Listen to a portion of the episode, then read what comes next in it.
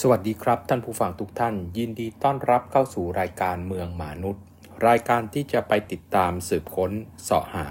เรื่องราวต่างๆ ที่เกี่ยวข้องกับเมือง และวิถีชีวิตคนเมืองมาเล่าสู่กันฟังโดยกระผมนายมนุษย์หมาป่า วันนี้เป็น episode ที่ 115 ครับ เจาะลึก Jobs and Housing Balance หลายๆ ท่านคงเคยได้ยินคำนี้นะครับ จากสื่ออื่นบ้างหรือจากที่ผมได้พูดใน episode ที่แล้วแล้วมาเกี่ยวเนื่องนะครับหินเอาไว้บ้างหรือว่ามีเป็นคำที่พูดถึงในการพัฒนาเมืองอยู่หลายเมืองทีเดียวที่อยู่บนหลักการของ jobs and housing balance หรือสมดุลระหว่างจำนวนของแหล่งงาน กับจำนวนของที่อยู่อาศัย คือมีจำนวนของที่พัก กับจำนวนของที่ทำงานเนี่ยพอๆกัน โดยคาดหวังว่าคนที่ ทำงานตรงนั้นก็จะพักอาศัยอยู่ในบริเวณใกล้เคียง กับที่ทำงานของเขาเพื่อทำให้สะดวกในการเดินทางลดระยะทางในการเดินทาง ลดโอกาสหรือแนวโน้มที่จะใช้ยานพาหนะแบบมีเครื่องยนต์เพราะว่าระยะใกล้นะครับ สามารถเดินไปขี่จักรยานไป หรือว่าอยู่ในระยะที่ใช้ขนส่งมวลชนได้อย่างสะดวกไม่ไกลเกินไปนัก สามารถทนความแออัดได้แล้วก็ต้นทุนก็ถูกกว่าแน่นอน เป็นผลดีทั้งกับผู้เดินทางเองนะครับ แล้วก็ เป็นผลดีกับส่วนรวมด้วย แต่คำนี้มันเป็นคำใหม่ทำไมผมจึงเรียกว่าคำใหม่หลายๆท่านอาจจะเถียงว่าเคยได้ยินมานานแล้ว มันเป็นคำใหม่สำหรับมวลหมู่มนุษยชาติครับ เพราะว่าเมื่อก่อนเนี้ยมนุษย์เราไม่มีคำนี้เลย เพราะว่าในสมัยก่อนเนี่ยมนุษย์ทำงานที่บ้าน หรือทำงานใกล้บ้านตัวเอง เรานึกถึงสังคมชนบทและเกษตรกรรมนะครับ พื้นที่เกษตรเนี่ยก็ล้อมรอบบ้านนั่นแหละครับ หรือว่าอยู่ในระยะที่สามารถเดินเท้า หรือว่าขี่สัตว์ที่ใช้แรงงานนะครับในการในการทำในการทำการเกษตรเนี่ยไปสามารถทำงานได้ อยู่ในระยะแค่นี้แหละครับ เพราะว่าต้องไปทุกวันแล้วก็บางทีก็ไปในเวลาเช้าตรู่นะครับหรือไปในเวลามืดยังไม่มีแสงสว่าง เพราะฉะนั้นระยะทางก็ต้องใกล้ตามมาเนาะเพราะฉะนั้นในสังคมชนบทและพื้นที่เกษตรกรรมเนี่ยก็ที่ทำงานก็คือ แหล่งเพาะปลูกไม่ว่าจะเป็นเรื่องสวนไร่นานะครับ ก็อยู่กับบ้านนั่นแหละนะจะอยู่ล้อมรอบบ้านทั้งหมด หรือว่าอยู่ห่างจากบ้านไปนิดหน่อย ก็สามารถที่จะเดินทางไปทำงานได้ ก็ไม่ต้องคิดถึงสมดุลระหว่างแหล่งงานกับที่อยู่อาศัย ก็มันสมดุลอยู่แล้ว หรือเมืองในสมัยก่อนนะครับ เมืองในสมัยก่อนที่มีลักษณะเป็นเมืองแบบที่เราเห็นทุกวันนี้ต้นทางของเมืองที่เราเห็นทุกวันนี้เนี่ยเมืองประกอบด้วยย่านต่างๆ ที่มีความเชี่ยวชาญเฉพาะด้านที่ผมผมเคยเล่าให้ฟังแล้วว่าเมืองเมืองคือที่รวมของเอ็กซ์เพรสนะครับผู้เชี่ยวชาญเฉพาะด้านด้านต่างๆ แต่ละคนก็ทำงานของตัวเอง เขาทำงานที่ไหนครับ เขาทำงานที่บ้าน ก็คือแต่ละย่านสมมุติย่านนี้เป็นย่านตีเหล็กนะครับก็ครอบครัวของเขาทั้งหมดนะครับเป็นช่างเหล็ก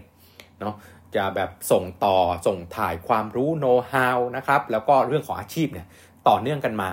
นะครับ ราะฉะนั้นก็ทำงานที่บ้านนั่นแหละเนาะเป็นชุมชนเป็นครอบครัว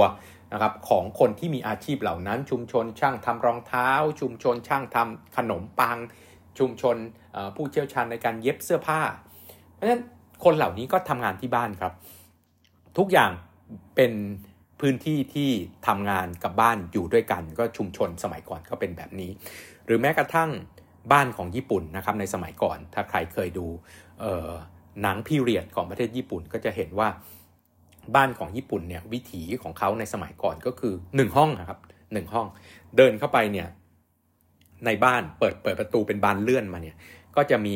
พื้นที่ที่เป็นดินอยู่สักก้าวหนึ่งครับความกว้างก้าวหนึ่งสำหรับวางเตาเตาไฟนะครับเตาไฟต้องอยู่บนดินแล้ว ที่อยู่ก็คือยกพื้นขึ้นนะครับ ถัดไปจากก้าวนึงก็คือยกพื้นขึ้นนะครับสูงระดับประมาณสักเอวนี่แหละครับ แล้วก็ปีนขึ้นไปนะครับ ตรงนั้นเนี่ยแน่นอนสูงหน่อยก็ไม่ได้รับความเย็นจากดินนะครับ เวลาที่น้ำน้ำท่วมก็ไม่ท่วมถึงบริเวณบ้านนะบริเวณที่อยู่ ตรงนั้นเนี่ยเป็นห้องเปล่าๆห้องเดียวเลยครับ ใช้ทำทุกอย่างครับ ใช้ทั้งในเวลากลางวันทำงานนะครับ ในเวลากินข้าวก็เอาโต๊ะออกมาแล้วก็เอาจานชามช้อนซ่อมออกมากินข้าว ซึ่งเตาอยู่บริเวณที่เป็นดินเนาะไม่ให้ไฟไฟไหม้ พื้นไม้นะครับหรือพื้นเสื่อได้อย่างง่ายเนาะเวลานอนนะครับก็เก็บสิ่งที่ปูสิ่งที่ใช้ทำงานนะครับ เก็บเข้าตู้ไปแล้วก็เอาที่นอนออกมาปู นี่คือคือวิถีของคนสมัยก่อน เพราะฉะนั้นไม่ต้องพูดถึง jobs and housing balance ครับ มันสมดุลในตัวมันเองอยู่แล้ว แต่ว่าคำนี้มันมาในยุคหลัง มันมาในยุคที่เราแยกเอาแหล่งงานกับที่อยู่อาศัยออกจากกัน โดยในก็เพื่อประสิทธิภาพทั้ง 2ออย่างนะครับ ในวันที่มีการวางแผนพัฒนาเมืองนะครับ โดยวางตำแหน่งการใช้ประโยชน์ที่ดินบอกว่า แหล่งงาน แหล่งพาณิชยกรรม แหล่งการค้าการบริการอยู่ที่หนึ่งของเมืองส่วนใหญ่อยู่กลางเมืองนะครับ แล้วก็ที่อยู่อาศัยก็ถูกแยกออกไป อยู่ชานเมืองอยู่นอกเมือง มันถูกแยกด้วยเหตุอะไรครับ มันถูกแยกด้วยเหตุว่า ตัวตนของแต่ละอัน ความต้องการเชิงพื้นที่ลักษณะเฉพาะ ผลกระทบและอื่นๆเนี่ยสตัวนี้มันต่างกันเนาะแหล่งงานก็ต้องการคนมาติดต่อเยอะนะครับมีคนมาติดต่องานเยอะคึกคัก วุ่นวาย อาจจะมีเสียงดัง อาจจะมีมลภาวะนึกถึงโรงงานอุตสาหกรรมนะครับ ว่ามีเสียงดังตลอดไปทำงานตลอด 24 ชั่วโมง หรือทำงานถึงดึกถึงดื่นเนาะใช้คนจำนวนมาก มีรถขนส่งเข้าออกตลอดเวลานะครับ มีความคึกคักและอื่นๆ ในขณะที่อยู่อาศัยเนี่ยเราก็รู้นะครับที่อยู่อาศัยก็ต้องการความเงียบสงบ เพราะฉะนั้น 2 ตัวนี้ขัดแย้งกัน แล้วยิ่งงานเนี่ยมันซับซ้อนขึ้นเท่าไหร่เนะโดยเฉพาะยิ่งยุคปฏิวัติอุตสาหกรรมมีโรงงานอุตสาหกรรมอยู่ในเมืองนะครับหรือการค้าการบริการขนาดใหญ่เนี่ยมันก็ยิ่งดีดเอาที่อยู่อาศัยออกไปไกลมากขึ้น เพราะว่าความวุ่นวายและมูลค่าที่ดิน มันก็ไม่สอดคล้องกับการจะจ่ายเพื่อการอยู่อาศัยนึกถึงข้างนึงนะครับ การค้าการบริการพาณิชยกรรม จ่ายค่าเช่าหรือซื้อที่ดินมาพัฒนาแล้วได้ตังค์อะ กับที่อยู่อาศัย จ่ายเงินไปเงินหายไปเลย ได้แค่อยู่อาศัย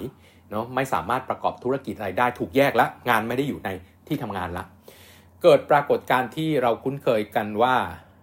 การใช้ประโยชน์ที่ดินเชิงเดี่ยวนะครับ ไม่ได้มีงานกับที่อยู่อาศัยอยู่รวมกันแบบในอดีตละผลที่ตามมานะครับมันก็ดีในมุมหนึ่งเนาะมันก็เป็นรูปแบบนี้อยู่เป็นร้อยปีแหละ ตั้งแต่การวางผังเมืองในยุคแรก ๆ ก็พยายามจะแยกพวกนี้ออกจากกัน เพราะว่า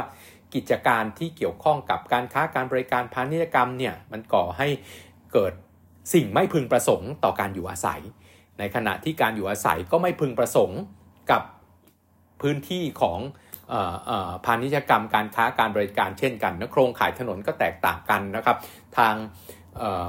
พื้นที่แหล่งงานพื้นที่พาณิชยกรรมก็ต้องการถนนกว้างๆ คนมาติดต่อได้เยอะนะครับ มีไฟฟ้าประปาโหลดใหญ่ครบถ้วนสมบูรณ์ที่จะทำ การค้านะครับทำอุตสาหกรรมได้ผลิตในตัวของปริมาณมากได้เนาะแต่ในขณะที่ที่อยู่อาศัยก็ต้องการถนนแคบไฟฟ้าประปาการจัดการขยะก็ภายในชุมชนเล็ก ๆ เท่านั้น มันก็ขัดแย้งกันหมดนะครับ ทุกคนก็เห็นเห็นชอบกับตรงนั้นเนาะทุกคนก็ยอมรับจุดนี้ว่า 2 อันนี้มันไม่ได้ไปด้วยกันเลยอะ่ะทั้งตำแหน่งที่ตั้งทั้งความต้องการโครงสร้างพื้นฐานผลกระทบภายในภายนอกมันไม่ไปด้วยกันเลยอะ่ะมันก็เลยถูกแยกออกจากกันครับ ในว่าเพื่อประโยชน์ของทั้งสองอันเนาะสมประโยชน์กันก็แยกกันซะแล้วแยกกันแล้วดีกว่าที่จะมาอยู่รวมกัน ไม่กระทบซึ่งกันและกัน แต่ว่าเวลาผ่านไปครับเวลาผ่านไป กลายเป็นว่าได้รับผลลบละตอนแรกเห็นแต่ผลดีเนาะแยกการจัดการโครงสร้างพื้นฐานได้สะดวก ไม่กระทบซึ่งกันและกันแหล่งงานจะทำงานถึงดึกถึงดื่นตลอด 24 ชั่วโมง ก็ไม่ถูกคนที่อยู่อาศัยที่จะนอนประท้วง คนที่อยู่อาศัยก็ได้รับความสงบอยู่ใกล้ธรรมชาติ และอื่นๆ เห็นแต่ข้อดีหมดครับ แต่ว่าพอถึงจุดหนึ่ง มันพบว่าการแยกเนี่ยมันเกิดปัญหาละปัญหาหนึ่งที่เราค้นพบก็คือที่เราเจอกันทุกวันนะครับ ก็คือการเดินทางไกลเนาะการเดินทางไกลมาก พอเดินทางไกลมากก็แน่นอนว่า มีแนวโน้มที่จะใช้รถยนต์ส่วนตัวมากขึ้นตามไปด้วย เพราะว่าขนส่งมวลชนไม่สามารถให้บริการอย่างมีประสิทธิภาพได้ การเดินเท้าการขี่จักรยานก็ตัดทิ้งไปเลยมันไกลเกินนะครับกับการที่จะใช้ยานพาหนะที่ใช้แรงของมนุษย์เนี่ยเพราะฉะนั้นสิ่งที่ตามมาก็คือมลภาวะสูงขึ้น การจราจรติดขัดนะครับคนทำงานเนี่ยเสียเวลาในการเดินทางเป็นเวลานาน ประสิทธิภาพในการทำงานก็ลดลงคุณภาพชีวิตก็ลดลงด้วย เพราะฉะนั้น สิ่งที่โลกพยายามแก้ปัญหาจากหลังที่พบปัญหามันแล้วล่ะ เคยมองแต่แง่ดีว่าการเป็นการใช้ประโยชน์ที่ดินเชิงเดี่ยว แยกทุกอย่างออกจากกันเป็นโซนนะครับจำเพาะเจาะจงไม่ผสมผสานไม่ปนเปซึ่งกันและกันเนี่ยที่เคยคิดว่าดีเนี่ยมันไม่ดีต่อไปแล้ว ก็เลยมีแนวคิดย้อนกลับมาที่เรียกว่า jobs and housing balance ก็คือทำให้จำนวนแหล่งงานกับจำนวนที่อยู่อาศัยเนี่ยอยู่ใน จำนวนพอๆกัน โดยหวังว่าคนที่อยู่อาศัยตรงนั้นก็จะทำงานในพื้นที่ระยะใกล้ หลายๆ แห่งนะครับก็เกิดขึ้นเมืองไทยก็มีครับ อย่างเช่น เมืองใหม่บางพลีนะครับ ก็จะมีที่อยู่อาศัยนะเป็นโครงการทั้งโครงการที่มีทั้ง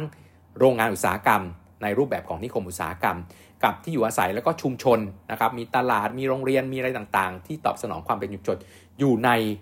โครงการเดียวกันเลยนะครับ เพื่อที่จะทำให้ เกิดสมดุลระหว่างแหล่งงานกับที่อยู่อาศัย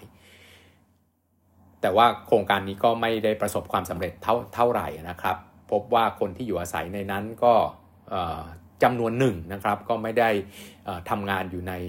โรงงานอุตสาหกรรมในเขตนั้น แต่ว่าก็ยังมีคนจำนวนไม่น้อยนะครับ ที่อาศัยประโยชน์จากการมีสมดุลระหว่างแรงงานกับที่อยู่อาศัย jobs and housing balance ในโครงการเมืองใหม่บางพลี แต่ว่าในหลาย ๆ ที่กลับไม่ประสบความสำเร็จ ตัวอย่างเช่น การที่จะท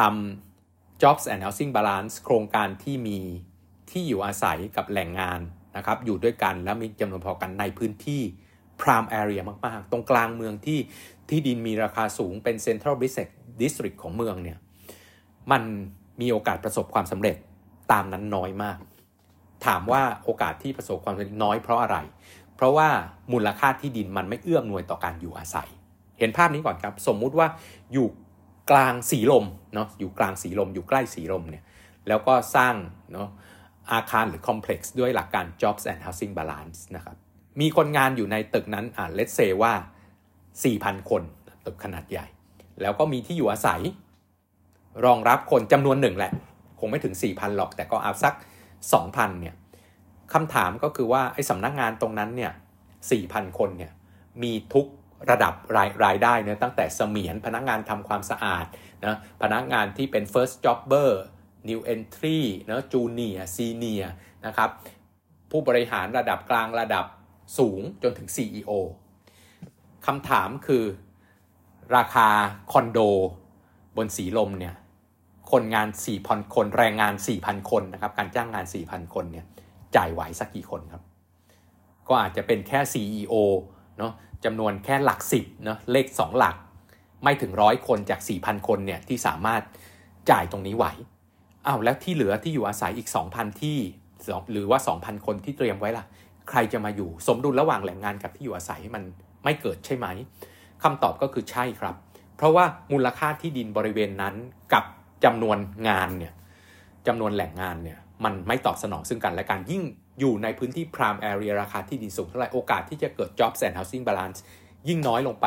มากขึ้นเท่านั้น เพราะว่าบริเวณเป็น prime area เนี่ยธุรกิจหลักก็คือการค้าการบริการ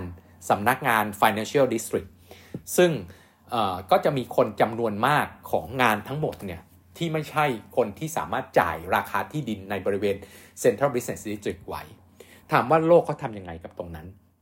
สิ่งที่โลกพยายามแก้ปัญหาก็คือยังคงสมดุลระหว่างแรงงานกับที่อยู่อาศัยอยู่ แต่ว่าย้ายแหล่งงาน โทษทีครับ ย้ายที่อยู่อาศัยสำหรับคนที่จ่ายตรงนี้ไม่ไหว ไปอยู่บริเวณอื่น ตามแนวของระบบขนส่งมวลชนบนทางวิ่งเฉพาะจากแหล่งงานเนี่ยพวกนี้อยู่ตามแนวรถไฟฟ้าอยู่แล้วละพูดง่าย ๆ ก็บอกว่าโอเค คุณทำตรงนี้ได้นะ แต่ตกลงกับเมืองว่า แต่มันต้องมีสมดุลระหว่างแหล่งงานกับที่อยู่อาศัย คุณต้องจัดหาที่อยู่อาศัยของคนที่จ่าย ราคาที่ดินบริเวณนี้ไม่ไหวแต่เป็นพนักงานในตึกเนี้ย คนกลุ่มเนี้ยที่สถานีอื่นของรถไฟฟ้าสายเนี้ยในบริเวณที่ไกลออกไปหน่อยที่เขาสามารถจ่ายไหว เพราะฉะนั้นจะเห็นภาพว่าหลักการ jobs and housing balance ในบางกรณีเนี่ยมันไม่มีความจำเป็น หรือมันอาจจะมีข้อจำกัดบางอย่าง ที่จะไม่ได้อยู่ในสถานีเดียวกัน แต่ในโลกที่ทำกันก็คือพยายามสร้าง jobs and housing balance ในระยะของการคมนาคมขนส่งที่ไม่ส่งผลกระทบต่อส่วนรวมมากนัก แล้วก็อยู่ในระยะทางที่ประชาชนหรือแรงงานเนี่ยสามารถเดินทางไหวในราคาที่เขาจ่ายไหวเช่นกัน เราเห็นแนวทางของ jobs and housing balance แบบไหนอีกในเขตเมือง อีกอย่างหนึ่งครับก็คือหลักการที่เรียกว่า transit oriented development ที่ผมเคยเล่าให้ฟังใน episode ที่ผ่านๆมาแล้วนะครับ transit oriented development เนี่ยในมุมของออคนที่ทำเรื่องของระบบคมนาคมขนส่ง ก็อาจจะมองว่ามันเป็นการเพิ่มผู้โดยสารนะครับให้กับระบบคมนาคมขนส่ง บนทางวิ่งเฉพาะ หรือเอาง่ายๆว่าบนรถไฟฟ้านั่นแหละเนาะมีระบบรางเนี่ยแล้วก็เพิ่มจำนวนที่อยู่อาศัยและแหล่งงานลงไปบริเวณนั้น ก็จะทำให้มีคนมาใช้ระบบรางมากขึ้น ก็จะคุ้มทุนนะครับแล้วก็ทำให้ควบคุมค่าตั๋วโดยสารมีรายได้พอที่จะทำให้ราคาค่าตั๋วโดยสารอยู่ในอัตราที่ประชาชนจำนวนหมู่มากเนาะสามารถจ่ายไหวได้ แต่ในความเป็นจริงแล้วเนี่ยหลักการของ TOD ในมุมของนักพัฒนาเมืองเนี่ยมันคือการที่จะ ทำให้คุณภาพชีวิตของประชาชนดีขึ้นใน 2 มิติ มิติที่ 1 ก็คือการที่ทำให้บริเวณรอบสถานี มีสมดุลระหว่างแหล่งงานกับที่อยู่อาศัยนะครับก็คือแหล่งงานนะการค้าการบริการอยู่วงในอยู่ติดกับสถานี แล้วก็คนที่เป็นแรงงานนะครับที่จะมาทำงานธนาคารทำงานสำนักงานต่างๆทำงานในห้างการค้าการบริการเนี่ยอยู่บริเวณโดยรอบ แต่อีกมุมหนึ่งก็คือการที่เราสามารถที่จะ จัดหาพื้นที่เพื่อสร้างสารวการและสิ่งอำนวยความสะดวกในรูปแบบใหม่ รอบสถานีได้ เพราะว่าการเปิดสถานีขึ้นมาเนี่ยมันนำไปสู่การพัฒนาที่ดินโดยรอบนะครับมีแรงผลักดันให้เกิดการพัฒนาที่ดินโดยรอบ ดังนั้น ถ้ารัฐเอื้ออำนวยอำนวยความสะดวกและตั้งกฎระเบียบที่ดีเนี่ยเราสามารถที่จะมีพื้นที่สีเขียว มีโรงเรียน โรงพยาบาลที่เราขาดแคลนอยู่ มีสถานีตำรวจ มีสถานีดับเพลิง เนาะที่จะวิ่งเข้าไปถึงพื้นที่ที่เกิดอุบัติภัยได้อย่างสะดวกรวดเร็ว สามารถเอาโอกาสในการที่จะพัฒนาพื้นที่รอบสถานีเหล่านี้เนี่ยมาทำการจัดรูปที่ดินหรือจัดแบ่งพื้นที่ให้มีสิ่งอำนวยความสะดวกต่างๆ ที่สนับสนุนการมีคุณภาพชีวิตที่ดีให้กับประชาชนได้ มันคือการเปิดโอกาสให้เมืองได้มีโอกาสปรับตัวเอง โดยอาศัยการพัฒนา ระบบคมนาคมขนส่งรูปแบบใหม่ที่มีประสิทธิภาพสูง เพราะฉะนั้นอัตประโยชน์ที่ได้จาก TOD เนี่ยส่วนหนึ่งส่วนสำคัญก็คือ jobs and housing balance คนจะสามารถเดินทางนะครับมาทำงานในพื้นที่ระยะใกล้ แล้วถ้าต้องการไปติดต่อธุระหรือเดินทางไกลขึ้น หรือว่าอาจจะไม่ได้อยู่ในสถานีเดียวกับที่แหล่งงานของตัวเองตั้งอยู่เนี่ยก็อยู่ในระยะที่สามารถเดินทางด้วยขนส่งมวลชนบนรางสายนั่นแหละ ได้อย่างสะดวกไม่ไกลเกินไปนัก เพราะฉะนั้นตอนนี้เขากำลังพูดถึง jobs and housing balance ไม่ใช่ในโครงการเดียว หรือใน TOD เดียวอีกต่อไปแล้ว แต่เขากำลังพูดถึง jobs and housing balance ข้ามพื้นที่นะครับ แต่ว่าอยู่ในระยะที่สามารถเดินทางได้อย่างสะดวก และอยู่ในตำแหน่งที่เศรษฐศาสตร์ก็คือ คนที่จะ balance กับแหล่งงานที่หนึ่งเนี่ยสามารถจ่ายค่าเช่าหรือจ่ายค่าที่ดิน ค่าคอนโดมิเนียมไหว ไม่ใช่ว่าจะต้องอยู่ติดกันอยู่ในสถานีเดียวกัน หรืออยู่ในโครงการเดียวกัน เพราะฉะนั้น jobs and housing balance จึงขยายไปสู่ระดับย่าน หรือในระดับเมือง หรือในระดับส่วนหนึ่งของเมือง เช่นกัน เพราะฉะนั้นหลักการ jobs and housing balance เป็นหลักการที่ย้อนกลับนะครับวิถีชีวิตของมนุษย์อีกครั้งหนึ่งทำให้แหล่งงานกับที่อยู่อาศัยอยู่ใกล้กัน เพราะว่าคุณต้องเดินทางไปทำงานทุกวันเนาะ